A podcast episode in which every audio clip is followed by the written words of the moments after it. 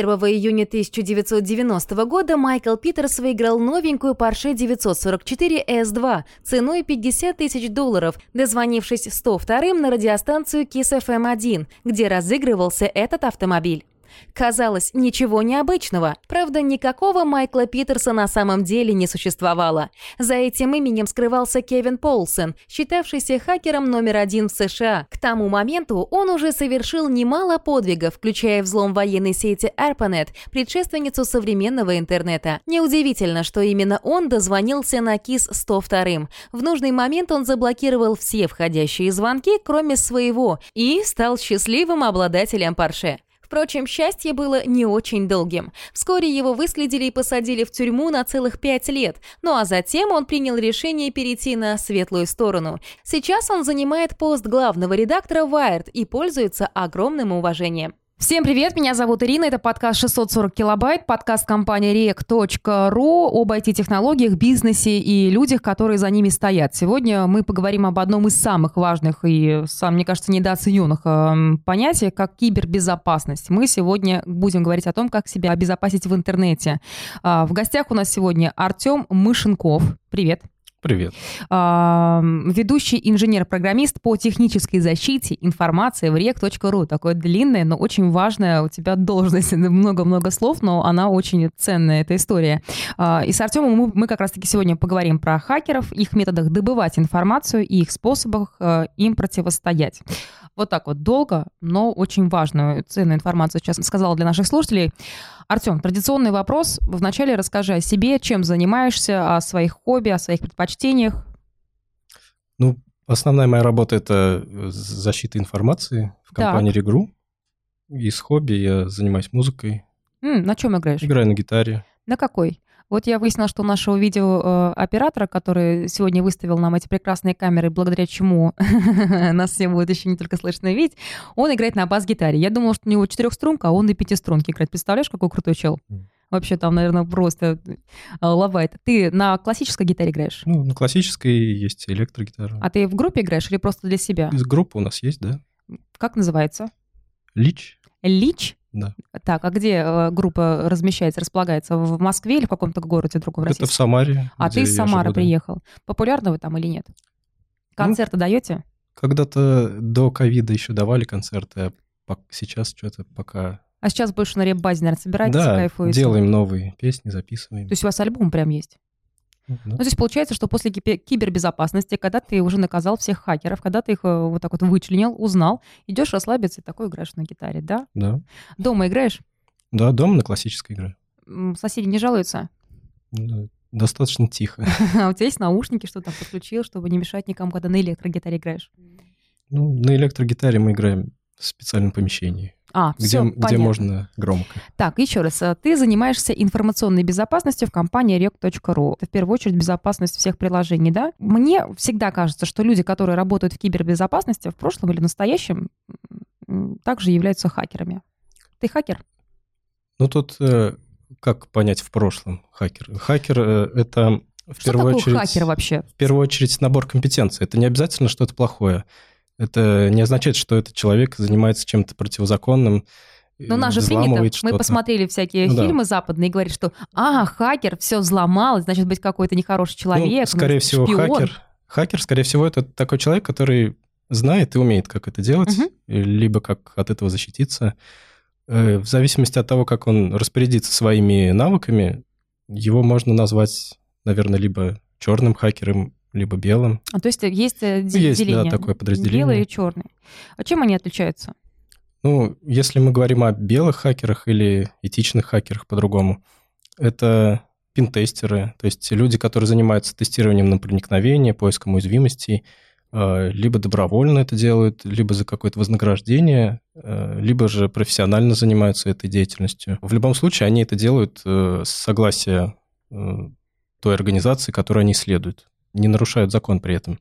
А то есть тебе какая-то организация обращается, чтобы ты их э, попробовал подзломать?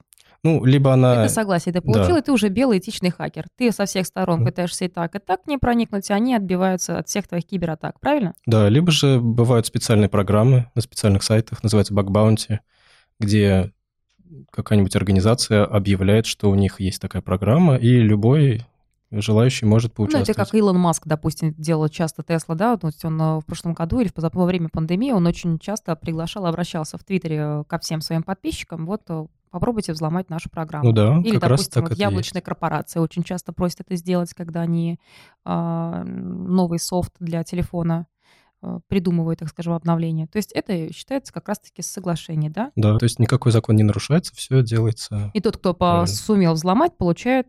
ну, получает За- вознаграждение, да. Ага, Иногда есть- очень большое. А ты когда-нибудь так делал?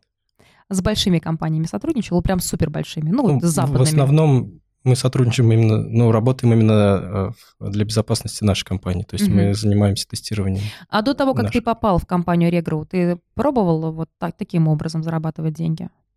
Ну, какие-то попытки были, да, Были? Получалось? по-разному.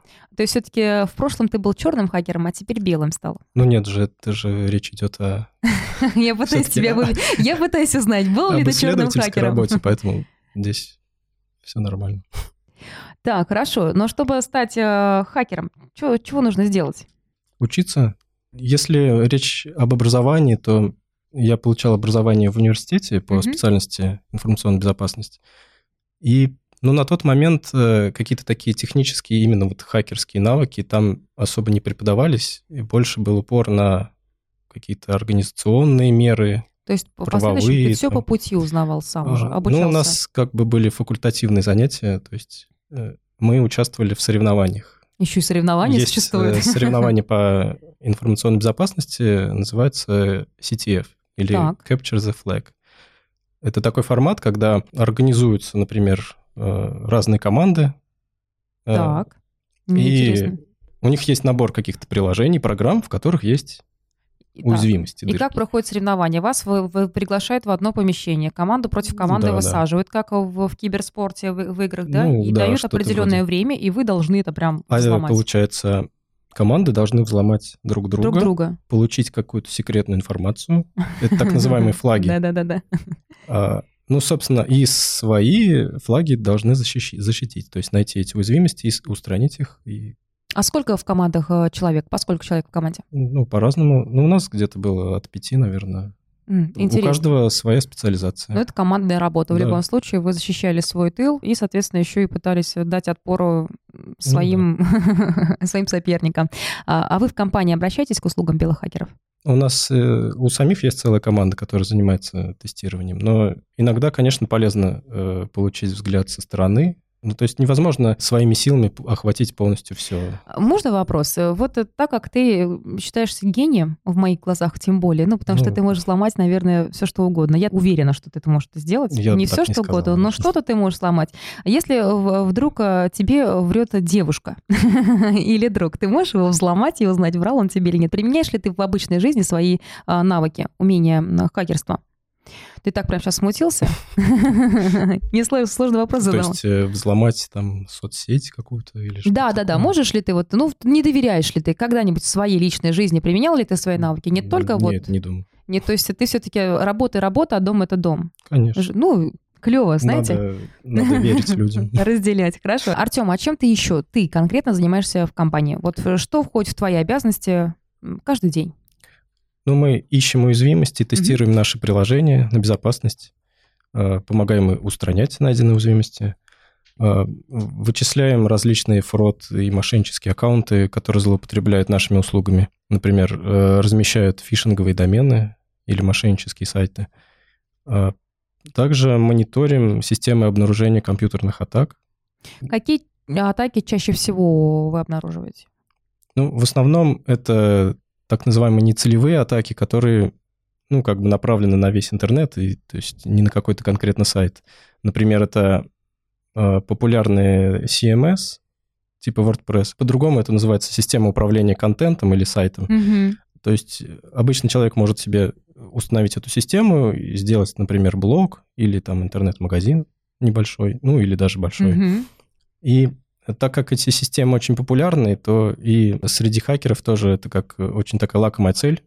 И они, получается, сканируют весь интернет на наличие вот этих вот систем. И если эти системы достаточно старые, не обновляются, то там могут быть э, довольно серьезные уязвимости, и вот таким образом просто методом тыка они сканируют а весь интернет, делают? чтобы взломать э, какой-то сайт, разместить там спам или рассылать что-нибудь такое? А, в прошлом году была история такая в США. Значит, э, у владельца рыболовного магазина, э, самого одного старейшего э, в Америке, самого популярного, взломали сайт хакеры и разместили там порно-сайт. А каково было удивление всех всех рыбаков, которые в нерест пошли, собственно, покупать на этот сайт удочки, а там ну, а там не потребщина. Мужику понадобилось недели, чтобы вернуть обратно свой сайт. Но я к тому, что ты говоришь, что вот это интересно, э, это То для этого э, делается? Не всегда цели хакеров какие-то корыстные, там, да, с целью... Да, да, конечно же. Иногда просто это э, как Просто, там, а, ради славы даже ради иногда. Ради славы. Но да. это была такая, можно сказать, и хохма, но мужику, Или, да, не, не, владельцу прикола. рыболовного магазина вообще абсолютно не понравилось. Прям вообще, вообще, вообще. Для чего нужны атаки? Почему мошенники это делают? Ну, На что и направлены их атаки? я всего? говорил а, о нецелевых атаках, но есть еще атаки, которые направлены на какой-то конкретный сайт, на приложение. Э, например, это могут быть DDoS-атаки, чтобы вывести из строя работу сайта. Сейчас этот замечательный человек наконец-то мне сказал, как правильно читается DDoS-атаки. DDoS-атаки. Ну, или DDoS. DDoS, окей. У нас был просто спор с коллегами, как правильно это называется. Я все время думала, может, мало ли я зря ДДОС атаки говорю, оказывается, да, не зря. именно две буквы Д. ДДОС, все окей, хорошо, спасибо тебе большое. DOS-атака, Denial of Service, буквально отказ в обслуживании. Это тип атаки, в котором мошенники нападают с целью вызвать перезагрузку подсистемы сервиса. DDoS-атака – Distributed Denial of Service, та же DOS-атака, но реализованная с нескольких машин на один целевой хост. Также очень распространены атаки на получение доступа к личному кабинету. То есть это атаки типа brute force, это перебор пароля. Угу. Так как э, пользователи иногда к паролям относятся несерьезно, например, могут ставить одинаковый пароль на все свои сайты, ну, на все сайты, куда они регистрируются. И так как э, часто происходят утечки, взламываются какие-то сайты, то вот этот их пароль может оказаться вполне в открытом доступе. А так как э, пользователь использует один и тот же пароль, то э, хакеры составляют список таких паролей и пробуют везде. Ну, вот это вот частая история, опять же, в, можно на всяких э, новостных порталах найти информацию, выступления, статьи, советы от экспертов по кибербезопасности, которые в конце года как правило, перед Новым годом ну, все подводят итоги, эксперты по кибербезопасности тоже. И обязательно появляется статья, какие самые популярные пароли россияне использовали в этом году, чтобы их взломали. Самый популярный это 1, 2, 3, 4, 5 пароль-пароль, и что-то там еще было ну, «Я люблю тебя», что-то 6 такое. единичек 6 и, единичек, прочее, да. да. То есть э, это нужно всегда понимать, что... Вот мне кажется, это таким сложно. Вот правда, на разных сайтах, в разных аккаунтах ввести э, разные пароли. Я их забываю. Вот теперь мы перейдем к главному. Какие инструменты есть, чтобы получить доступ к личному кабинету? Ну вот, э, опять же, есть такой тип атаки, называется credential stuffing. Это когда хакеры составляют готовый список из э, пары логин и пароль, который вот э, обнаружен в утечках с каких-то других сайтов. Mm-hmm. И они, получается, эти данные пытаются вводить в личный кабинет. И часто это им удается, и то есть просто методом перебора они э, получают доступ. В случае атаки Credential Stuffing расчет злоумышленников строится на том, что многие пользователи вводят одни и те же регистрационные данные для создания аккаунтов на нескольких сайтах. Просто на больное мне сейчас нажал, потому что, а, ну, как-то пару месяцев назад э, мне показали, что в Телеграме есть э, канал, да, чат-бот или что, где можно узнать, какой пароль у меня использовался по моему имейлу.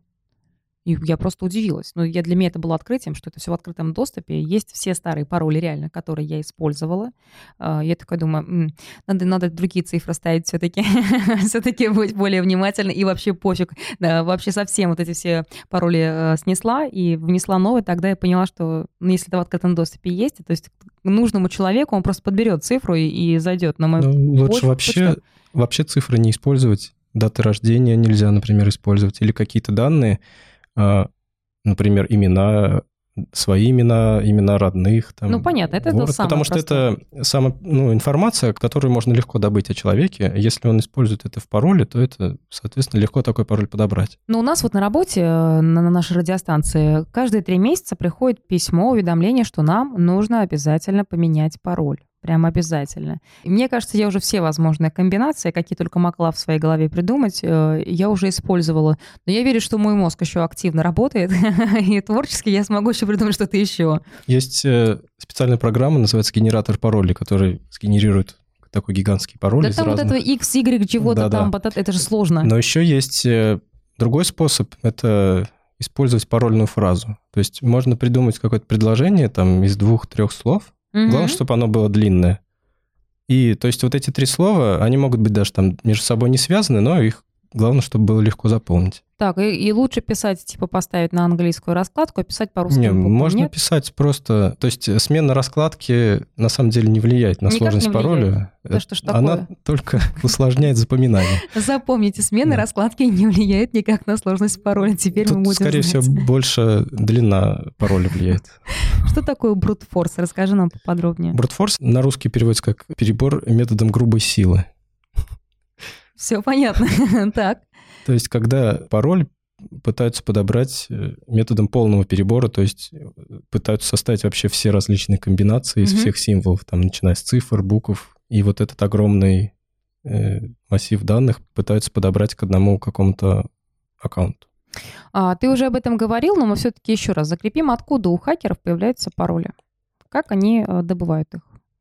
Ну, очень часто случаются утечки на каких-то сайтах угу. или хакеры взламывают эти сайты, например, там есть какие-то уязвимости, или же по вине внутренней какой-то утечки, там сотрудник, например, э, умышленно или даже случайно, может, какой-то вирус ну, там пропустил, поставил, да. да. И получается, когда люди используют один и тот же пароль на разных сайтах, то, собственно, поэтому эта проблема и возникает. Ты так все коротко и доступно мне объяснил. А что могут сделать хакеры, если они завладели паролем? Ну, Чем это чревато? Ну, помимо того, что они могут, могут в первую очередь сделать. в первую очередь получить доступ к данным, которые вот в аккаунте написаны, персональные mm-hmm. данные, там могут быть э, и адрес, и паспортные данные, и и ты сейчас, как эксперт по кибербезопасности, должен был нам напомнить, что никакие паспортные данные по почте не отправляем. Не сохраняем, по крайней мере, так. Ну, я ну, говорю, вообще, что да. не стоит, потому что небезопасно, вас могут взломать. Нужно везде, на всех почтах, где только возможно, использовать еще двухфакторную аутентификацию обязательно. Так, а что еще могут сделать? Значит, обнулить баланс или карту, Ну правильно? да, например, если у вас в личном кабинете привязана банковская карта, часто это в, в интернет-магазинах или даже на примере нашего сайта, там тоже можно привязать банковскую карту и с нее сразу оплачивать услуги, например. Что еще могут? Украсть а, что-нибудь? Собственно, на примере нашего сайта могут получить доступ к, именно к тем услугам. То есть могут завладеть доменом, а если, допустим, на этом домене работает бизнес какой-то или интернет-магазин, то это тоже может э, привести к большим последствиям. А, давай теперь проговорим про защиту. Как защитить себя? Ну, защитить свой аккаунт, защитить э, свой сайт. Что нужно делать? Использовать э, разные пароли. И пароли должны быть надежными. То есть нельзя использовать какие-то имена, дни рождений, цифры там по порядку. Лучше использовать специальные программы. Так, вот по программку да. теперь. Э, есть такие программы, называются менеджеры паролей угу. различные. И Она я... так и называется, менеджер паролей. Да, ну их много разных. Хорошо. По такой фразе, думаю, можно найти и выбрать любой подходящий. Менеджер паролей – программа для хранения паролей и логинов от учетных записей и безопасной авторизации в интернете. Проще говоря, это своеобразный сейф, внутри которого хранятся все ваши заветные комбинации. А еще это отсутствие головной боли, связанной с выдумыванием кодов доступа для каждого сайта и их запоминанием. Так, что нужно делать дальше? То есть она помогает э, сгенерировать какой-то длинный хороший пароль и сохранить его чтобы не держать в голове все пароли от разных сайтов. И при том, что она будет сохранять э, в зашифрованном виде, например, на диске компьютера даже это, все эти пароли. То есть даже если кто-то эту программу у вас украдет, то он просто так к ней доступ не получит. Угу. Ну, то есть к, к ней нужно придумать, естественно, угу. один главный пароль. Да. Который будет от всего. От всего, то да. есть ключ от всего, от счастья, от рая, получается так. А что по поводу двухфакторной аутентификации? Тоже нельзя, наверное, не забывать ей пользоваться. Да, везде, где есть такая возможность, нужно ее включать. Двухфакторная аутентификация — Функция, которая защищает ваш аккаунт от злоумышленников. Если вы подключите ее для входа в личный кабинет или на какой-то ресурс, нужно будет вводить не только логин и пароль, но и код подтверждения. Он высылается на контактный номер в СМС-сообщение. Может быть, есть какие-то предосторожности, которым нужно придерживаться? Ну, еще способы кражи пароля — это фишинг. Фишинг от английского fishing – рыбная ловля, выуживание. Атака социальной инженерии, которая включает в себя обман жертвы для раскрытия конфиденциальной информации. Чтобы вызвать большее доверие, мошенники придумывают серьезные причины для перехода по ссылке. Например, просят жертву обновить пароль или ввести какую-то информацию. Фамилия, имя, отчество, номер телефона, банковской карты и даже CVV-код. То есть э, нужно обязательно проверять те страницы, на которых вы вводите логин и пароль. Так. Чтобы соответствовала адресная строка э, и доменное имя в адресной строке угу. соответствовало тому сайту, куда вы входите. И обязательно соединение должно быть защищено. Это должна быть иконка зеленого замочка. Иконка зеленым да, замочком. Мы, мы еще раз напоминаем, что замочек, э, вот там, где прописан адрес наверху, адрес сайта в строке, там 3W .авито.ру, и рядом слева нарисован замок, который висит на сараях. Вот он просто отрисован. Ну, он выглядит так же. Эм, так, хорошо. Замочек, ссылки. Наверное, их тоже трогать нельзя, не стоит, да? Мы ну, еще раз напомним, нужно... что все это знают, но не все. Обращать внимание, например, в электронной почте на отправителя, от кого приходят письма, это моя боль. Просто на самом деле это просто моя большущая боль. Раз в неделю или не, не раз в неделю, на самом деле, раз в день или два раза в день мне приходит какое-нибудь письмо, у вас выигрыш. Я такая, ну, come on, я ничего нигде не жду, где появились мои данные. Возможно, когда-то давным-давно я что-то на каком-то сайте регистрировался, и мне приходят этот, а, данные, либо самое страшное письмо для меня было, что ОФД-чек, ну, то есть я где-то как будто бы оплатила mm-hmm. что-то, я ничего не покупала, но этот чек мне приходит на почту, а подобными а, чеками пользуются а, магазины, допустим, ювелирный магазин, когда-то вот я помню, давно покупал, подобную FD-чек мне приходил а, такой же на, на почту, что я что-то купила. Я даже боялась, что э, может быть, кто-то украл мои данные, карты. Но нет, я ничего не я смотрю, деньги на месте, все хорошо, все нормально, я ничего не покупал. А, ну и также моя боль, а, вот то, что ты говорил про взлом, а, до Нового года примерно, приложение, которое теперь является у нас запрещенным в России, Инстаграм, запрещено на территории России, еще раз напоминаю, меня пытались взломать. Это было примерно полтора месяца. Я не знаю, кто этот прекрасный человек, но каждое утро я просыпалась, и я видела письмо, что вы пытались войти. Если это не вы, тра-та-та-та. Я не знаю, что это за человек. Я просто хотела бы э, обратиться к этому человеку, что я сама не знаю пароль от, а, от этого приложения. Я его не помню. Я пыталась все свои вариации самого простого вести, понимая, что это не он. Ну, собственно, я спокойно, потому что я это не помню. У меня нигде не записано. Ну, и как бы хорошо. И меня не могут взломать. И вот сейчас иногда приходит, я думаю, кому оно надо. А, так что держите пароли какие-нибудь какие-нибудь посложнее, ребят, чтобы их потом можно было не вспомнить вообще. Но лучше, если вспомнить, то запишите. Мне кажется, самое безопасное хранение паролей — это какая-нибудь записная книжка. Бумажная. Ну, главное, чтобы она не лежала на рабочем месте рядом с клавиатурой. Хорошо, а если ты вот взял, создал новый пароль, и так как ты его не можешь запомнить, ты его взял и сфотографировал, это безопасно хранить на телефоне или нет? Все-таки лучше менеджер паролей использовать. И возвращаемся к менеджеру паролей. Все хорошо. Так и будет. По поводу безопасности доменов. Какие советы можешь дать там? В первую очередь надо регистрировать домен только на актуальные данные. То есть иногда бывают случаи, когда при регистрации домена указываются какие-то несуществующие, и потом, соответственно, ничего с этим не сделаешь. Стоит обращать внимание на правила различных доменных зон. Например, .ru, Э, то есть наши русские домены и отличаются от э, международных. Угу. В международных доменах критичным моментом является адрес электронной почты, который указан в домене. То есть все критические операции проводятся через электронную почту. Угу. Соответственно, надо защитить свою электронную почту. Угу. То есть э, должен быть хороший пароль, опять же, двухфакторка. Нужно не пропускать различные уведомления от регистратора потому что можно таким образом пропустить какие-то критичные операции с доменом или просто не успеть его оплатить вовремя. Угу. Для доменов, которые относятся к каким-то компаниям, лучше регистрировать на юридическое лицо. Иногда бывают случаи, когда э, домен регистрируется на сисадмина какого-нибудь или другого сотрудника, который потом увольняется. То есть, и да, и вполне он забирает себе домен, и уже как бы с точки зрения того, на кого этот домен оформлен, он принадлежит вот этому человеку. То есть уже особо ты ничего не сделаешь, только идти в суд и там доказывать, что это, чей это, это домен того, на самом да, деле. Да. Это, это, это мой, это моей компании, а не того человека. А давай мы сейчас немножечко откатим чуть-чуть назад, да, так, потому что мы очень быстро пробежались вообще по всему то, что у нас есть. А, ты говорил, вот, допустим, DDoS-атаки. А, есть одно агентство, на которое я работаю, и у нас есть сайт, учетка, э, значит, с учетки заходишь, но не суть. Мне сказал наш волшебный айтишник, что наш сайт э, постоянно пытается проверить э, какие-то боты. Я не поняла вообще, о чем идет речь, и очень часто периодически ты хочешь зайти в учетку, чтобы обновить информацию или узнать, а то тебе пишут, что невозможно там, или что-то, какая-нибудь ошибка выдается. Как мне сказал айтишник, очень коротко, боты пытаются прощупать наши слабые места. Это, для чего это делается?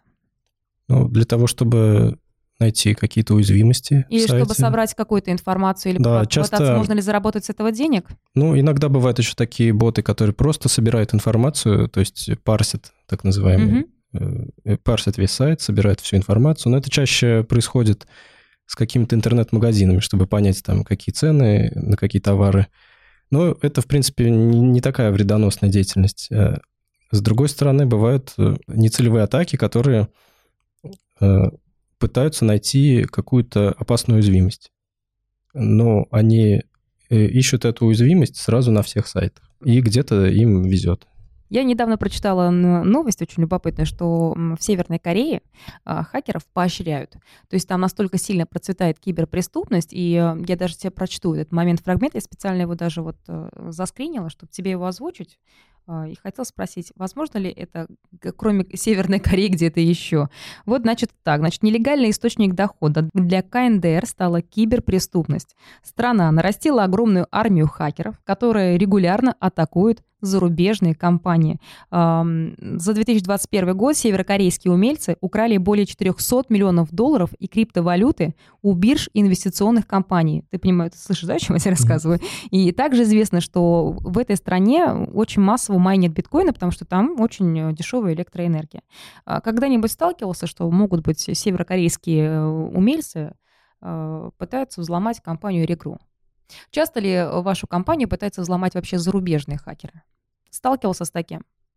Ну, каких-то таких целевых атак мы встречаем к счастью, не так часто. К сожалению, такое. Я бы хотел поработать, а потом нет, к счастью. Я бы лучше не хотел... все-таки, да, лучше к счастью. Ангелы и демоны в этот момент поборолись у Артема на плече. Я хочу, такой, нет, не хочу. Это, конечно, все интересно, да, но лучше такого не было. Мне кажется, вот э, цели вот этих северокорейских хакеров это э, чаще всего как раз э, всякие финансовые инструменты, банки, очень часто они ну, взламывают банки. Я просто прочитала эту новость, еще я не всю вычитала. Я знаю, что так как Северная Корея закрыта от нас, а, от, от всех, в принципе, закрытая страна, и они подумали, о чем мы можем быть хуже, и так как они там развиваются по всем фронтам, а, значит, они взяли пару умельцев, программистов, а, обучили их, даже кому-то позволили выехать за границу, обучиться, вернуться и, собственно, процветать, сделать свою хакерскую службу. И правительство местное поощряет Странно, возможно, а может быть и интересно.